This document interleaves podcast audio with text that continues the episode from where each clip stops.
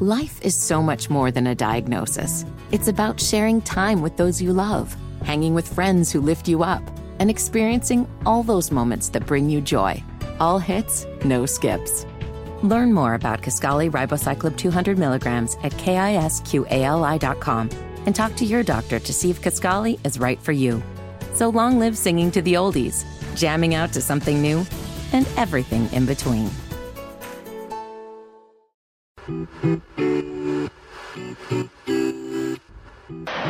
Now Shinyashiki back for Jozwiak, and now comes a counter for Charlotte FC. It's Jozwiak, middle of the field. Has Swiderski on his right. Now Karol has it. Karol with a cross into the area. Copetti with a shot. They score! Enzo Copetti opens Charlotte FC's account and the Crown to the lead.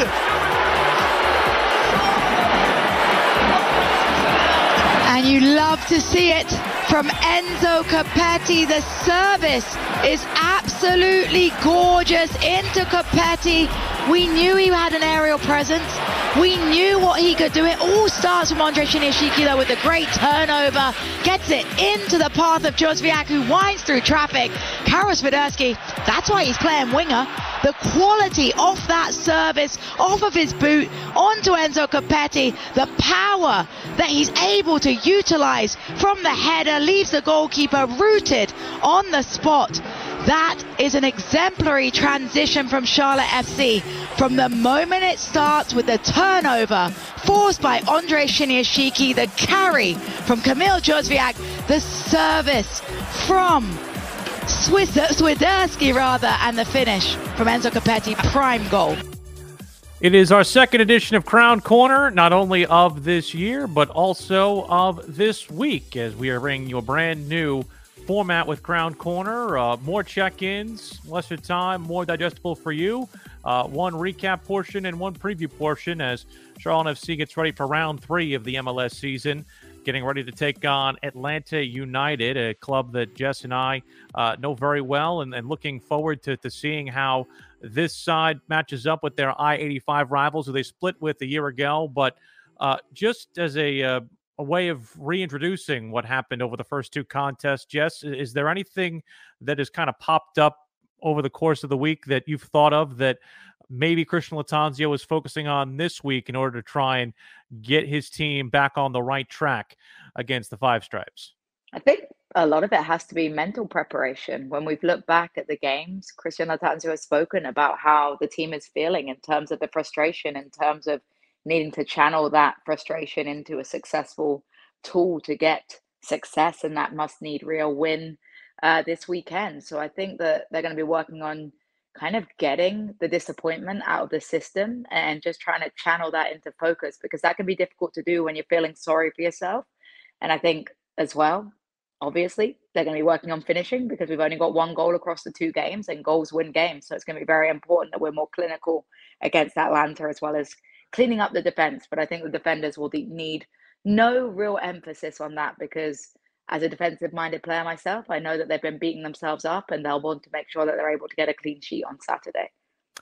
Is it a is it a chemistry issue with the defense? Is it just again? I know the, the word momentary lapses comes to mind from what Lattanzio said last week, and and and what I've heard a couple other people mention during the week. I know Nathan Byrne talked about it as well. Um, what do you think is kind of behind the, where the alarm bells are right now with the back four? Yeah, I think momentary lapses is probably the best way to describe it. And that even succumbs to the goal in the first game against New England Revolution, because when you look at the timing of it in the 89th minute, it's a momentary lapse at the end of the game where maybe you've just sort of accepted it's going to be a nil nil draw. Maybe you've just thought, okay, we're going to get our clean sheet, and you haven't focused the full way through the match. And we had some issues with that in the 2022 season as well, in terms of a lot of you know late goals or early goals in halves where maybe we weren't switched on 100% and i think ensuring that we are 100% focused for the entirety of the game is so important whether that's somewhat communication i talk as a goalkeeper where you know a goalkeeper may only touch a ball five six times in a half but they have to stay focused the entire time because you never know when those touches or saves might come one of the best ways to do that as a goalkeeper is by communicating, by narrating the game, by making sure you're staying in it. And I think that's something that maybe we need to make sure we're doing in terms of our communication as well to avoid lapses of focus, but also making sure we're cohesive as a back unit. Because as you alluded to, Will, there has been some changes which is bound to affect chemistry at least a little bit. And how much of that is on on Pablo's plate? Because I know that that Christian, uh, very go- vocal goalkeeper in his time, but I know that we've even kind of criticized him during the year last year about maybe needing even to be more communicative when it comes to organization on the back line. Uh, I think I think Pablo from a shot stopping standpoint, he's done everything that you could ask of him. I don't think any of the goals from from that aspect you would pin on him. But but how much of this uh, requires Pablo maybe to even be a little bit more assertive in his eyes? Hundred percent. And I think Pablo knows that if he's going to make this starting position his, he has to treat this back line that it's like it's going to be his back line for the entire season, the way he talks to them, the way he guides them. And it has a dual effect in a positive way. It not only helps his defensive line and those in front of them to be more, you know, cohesive, more understood, better positioning, but it helps him focus as a goalkeeper, making sure he knows where he's at, knowing where his positioning is, knowing that he's got his defense in the right coverage. So I've seen Pablo, and uh, in the preseason games where we're able to be closer to the field, we could hear him communicate. But I still think it's something that we can always better as a goalkeeping union. It's always something we need to work on our directive. And when we talk about goalkeeping and communication, it's not just saying push up or slide left. It's really about useful communication in terms of checking your left shoulder, name and number, all of these directive communication and making sure you're concise and so it's easy for the defense to follow. So I think that's something they'll be working on, and it's something that all teams' goalkeepers really need to make sure they work on. I asked about Brandt being at the left back position uh, when we just got off with Christian Lattanzio a couple of minutes before we started recording this, and he said that you know, Brandt has the characteristics in his eyes to play left back, and it's not something that is a one week experiment. Uh, I don't know if that gives us a window into, into how it will look this week, but uh, I know that one of the things you said in our conversation uh, earlier in the week is that you were actually rather impressed with Brandt, uh, not just in his aptitude with the position, but but what he offered going forward. And we know that Christian likes to have those fullbacks tuck more in uh, and the wide presence more on the hands and the plate of the two wingers. My question to you is just when he says something like that, do, does that ultimately mean that that Brandt Bronico has this spot until uh, it ends up costing them games, or uh, or if it ends up uh, being something that could be fruitful down the line, that that could be where he slots in because the situation in the midfield, as we know right now, is Westwood and Jones are, are two very undroppable players as well. Yeah, I don't try and get into the mind of Christian Lattanzio because I think he is a very unique character, a very smart character, and he knows what's best for his version of this team. But I do think the Brandt Bronico decision was a brave decision, but it's a decision that, in terms of yeah, the result and conceding three goals, maybe you look at the defense and you think, oh, was that a part of the issue? But I thought Brandt Bronico did a very admirable job. His positioning looked good. His understanding of the the plays looked good his role in terms of stepping to the ball was very good. I was a little concerned because the nature of being a midfielder at times is that you can stab and you can dive in a little bit more uh, forgivably than you can as a fullback because as a fullback you're the last line of defense a lot of the time. So I thought Brandt adjusted very very well and that he showed that this is a role that he can add in terms of his versatility as a player I think that if you're looking at that chemistry, as Nathan Byrne also talked about in his press conference uh, yesterday, that we got to be part of, it's important to try and keep some level of consistency. But fortunately, because they train together every single day, they know their characteristics, even if they're not playing first team minutes together. So I'll be interested to see, but I would not be surprised to see Brandt Bronico in that left back slot again because I think he did himself a lot of credit in that role.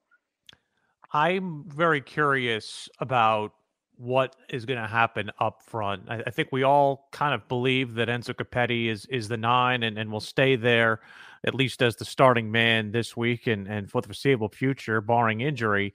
But the other three positions, central attacking midfielder and the two wings, I think that it's up for a lot of open debate right now, and not just the players, but but where they go. And you know, Swiderski as the winger, I felt like despite setting up the goal. I feel like maybe he got a little lost and we didn't feel him as much in the game against St. Louis. Uh, I know that playing as a central attacking midfielder down the stretch last year. It's a role that very much shoot, suited him, but in the opening week of the season against New England, they did a very good job to to hound him and, and render him somewhat ineffective. And and I know Jozwiak had an up and down start to the season, down week one, up week two.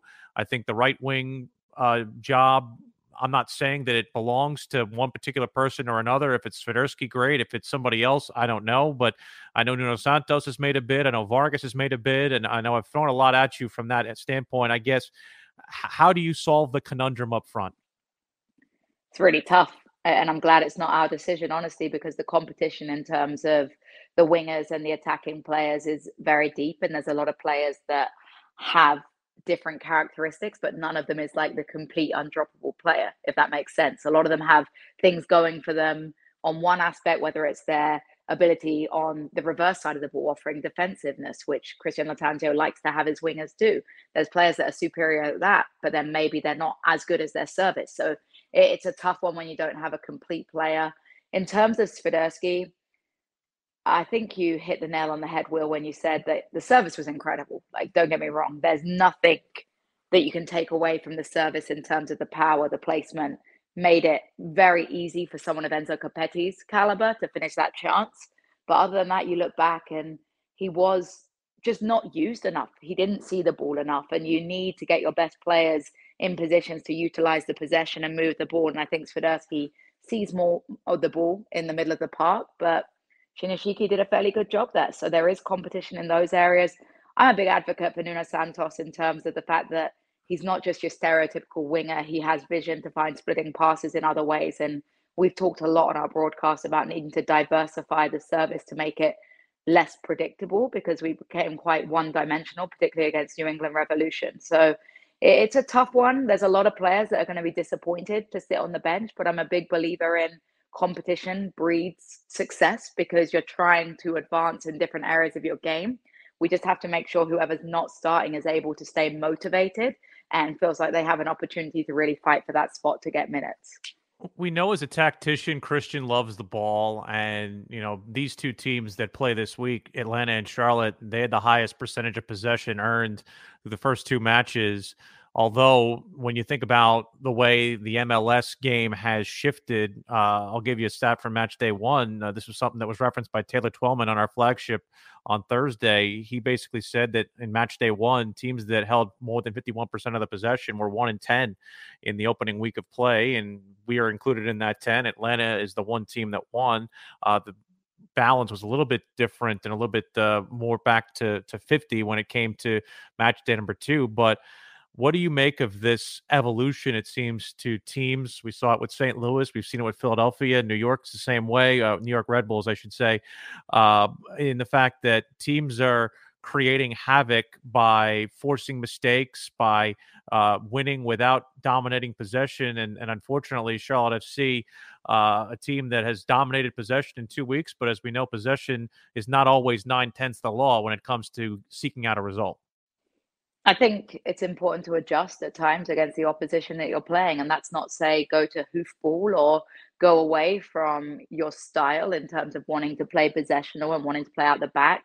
But you have to be able to adjust when you're playing against these high pressing positions. And as you mentioned, these teams are becoming more numerous in the fact you're going to have to play against them. And whereas maybe in the past, if only one team playing that style and you struggled against that style, you get one loss on the season. If there's three, four teams that you're playing twice, you're looking at eight losses right like that if you're not able to adjust. So I think we talked about against St. Louis maybe needing to make some better decisions out the back in terms of not forcing playing it out the back at times. And maybe it's okay to send it long at times to relieve yourself that pressure and not play into the trap that they're setting. But I think that we're quite quick at times, just as sports journalists, to talk about the right way to play or, you know, sure. this is ugly soccer. But it's tactics and there's some sort of beauty in being able to find a style of play that's effective in winning even if it's not the most aesthetic. You still have to sit back at a distance and say well at least you know your identity you're sticking to it and you're having an effective results pool in doing it. And i'm not i'm not here to to call out Christian from that aspect because I do believe that, like you said, it, it is it is the prettier way to play, and and and from the optic standpoint, not like I said on numerous occasions that I, I prefer that style and winning with that style, uh, as opposed to the you know the inverse situation. But again, uh, like you said, these teams are making it work. What would be your I guess thirty thousand foot impersonation or impression rather of uh, of Atlanta. They're one zero oh and one to start the season. A, uh, a, draw last week against Toronto. A couple of goals at the death by Thiago Almada to get a victory the opening weekend against San Jose, and uh, a continual organized squad under Gonzalo Pineda that's uh, trying to find its resurgence uh, in this 2023 MLS campaign. I think they're a beatable side, uh, 100%. I think anyone's beatable if Charlotte FC is able to perform and give 90 minutes of consistency. I think the biggest issue has been that we've not been able to be consistent through 90 minutes this season, and we struggled with that last season too. There was always a five minute lapse of concentration or a half that was better and a half that wasn't. So I think if we're able to be consistent, we can definitely pick up a win this game. Atlanta's conceded in both games. They've got an older goalkeeper in Brad Guzan who's coming back from a horrific injury. I think it's incredible that he was mm-hmm. able to come back at this stage of his career, but he's obviously not going to be as mobile as he was at earlier stages in his career. You got Miles Robinson, US men's national team fans will know him very well. Another player coming back from an incredible injury. So they have players that haven't played consistently until this start of the season. So I think that's an interesting aspect. We know there's star power on this Atlanta United side. No other MLS team can say that they've got a World Cup winner in Thiago Almada on their side. You mentioned the late goals and the wondrous strikes that he had in that game. And that's an individual player that can hurt you. I think that in 2022, we did a decent job of silencing a lot of star power in teams that we placed, uh, played against rather. This is going to be a night where we have to keep Thiago Almada silent because he is a player that can really hurt you. And I think another part of that is we said that one of his goals was off of a free kick we cannot give up cheap free kicks like we've done. I think that yes, we can blame the referee, but I think in both games we didn't adjust our style of play enough for the level of what was being considered a foul, and we gave away far too many free kicks and set piece opportunities for the opposition. Atlanta United is very good off the dead ball, and I wouldn't want us to, you know, be the master of our own downfall again with poor decision making in terms of going in for fouls.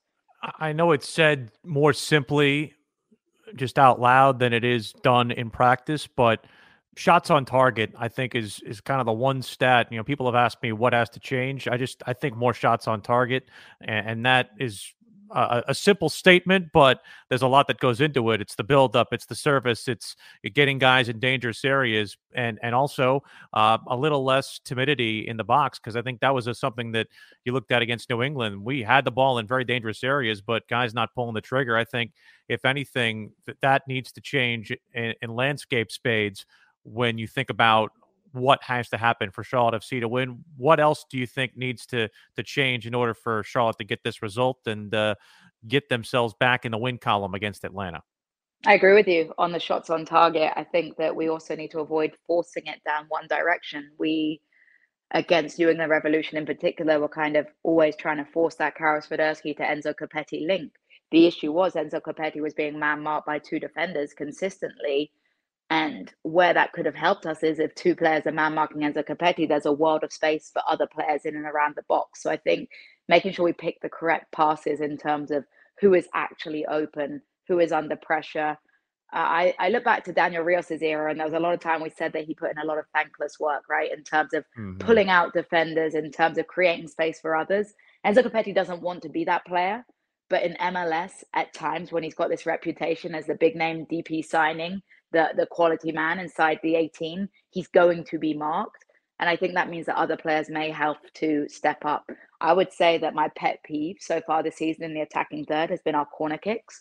Uh, Ashley Westwood has been remarkable in terms of his distribution and service in other areas, but I think our corner kicks have been absolutely lackluster in terms of struggling to beat the first man at times or trying a training ground move that just gets closed down immediately. We have to do something different from corner kicks because these are ideal opportunities for us to send forward aerial presence. Look at Bill Tuiloma and its goals he scored last season. We know he can score from a set piece. We've got to be able to make it worth our centre backs while Adilson Malanda. why are we sending our big centre backs forward if we're not able to get a service that invites them to have an opportunity on frame? Had a close header against New York, did Malanda, and Tuiloma the six goals a year ago, tied for the league among MLS defenders in the 22 campaign with Portland. We're on the air on Saturday at 11:30, uh, kick time just after noon at Bank of America Stadium. Hope all you guys are out there for it. And if you cannot join us in person, you can certainly listen across our Charlotte FC radio network affiliates, including WFNZ 92.7 in Charlotte, our brand new affiliate in Greensboro, and all across the not only two state but three state region in Virginia, North Carolina, and South Carolina, and also on Apple MLS Season Pass by utilizing the languages tab and choosing home radio. It's perfectly synced up with the pretty pictures that will take place at 1225 for the scheduled kick. Safe ride to Charlotte, Jess. I'll see you on Saturday. Looking forward to it, Willie P. Let's get three points. You've been listening to Crown Corner official podcast of Charlotte Football Club.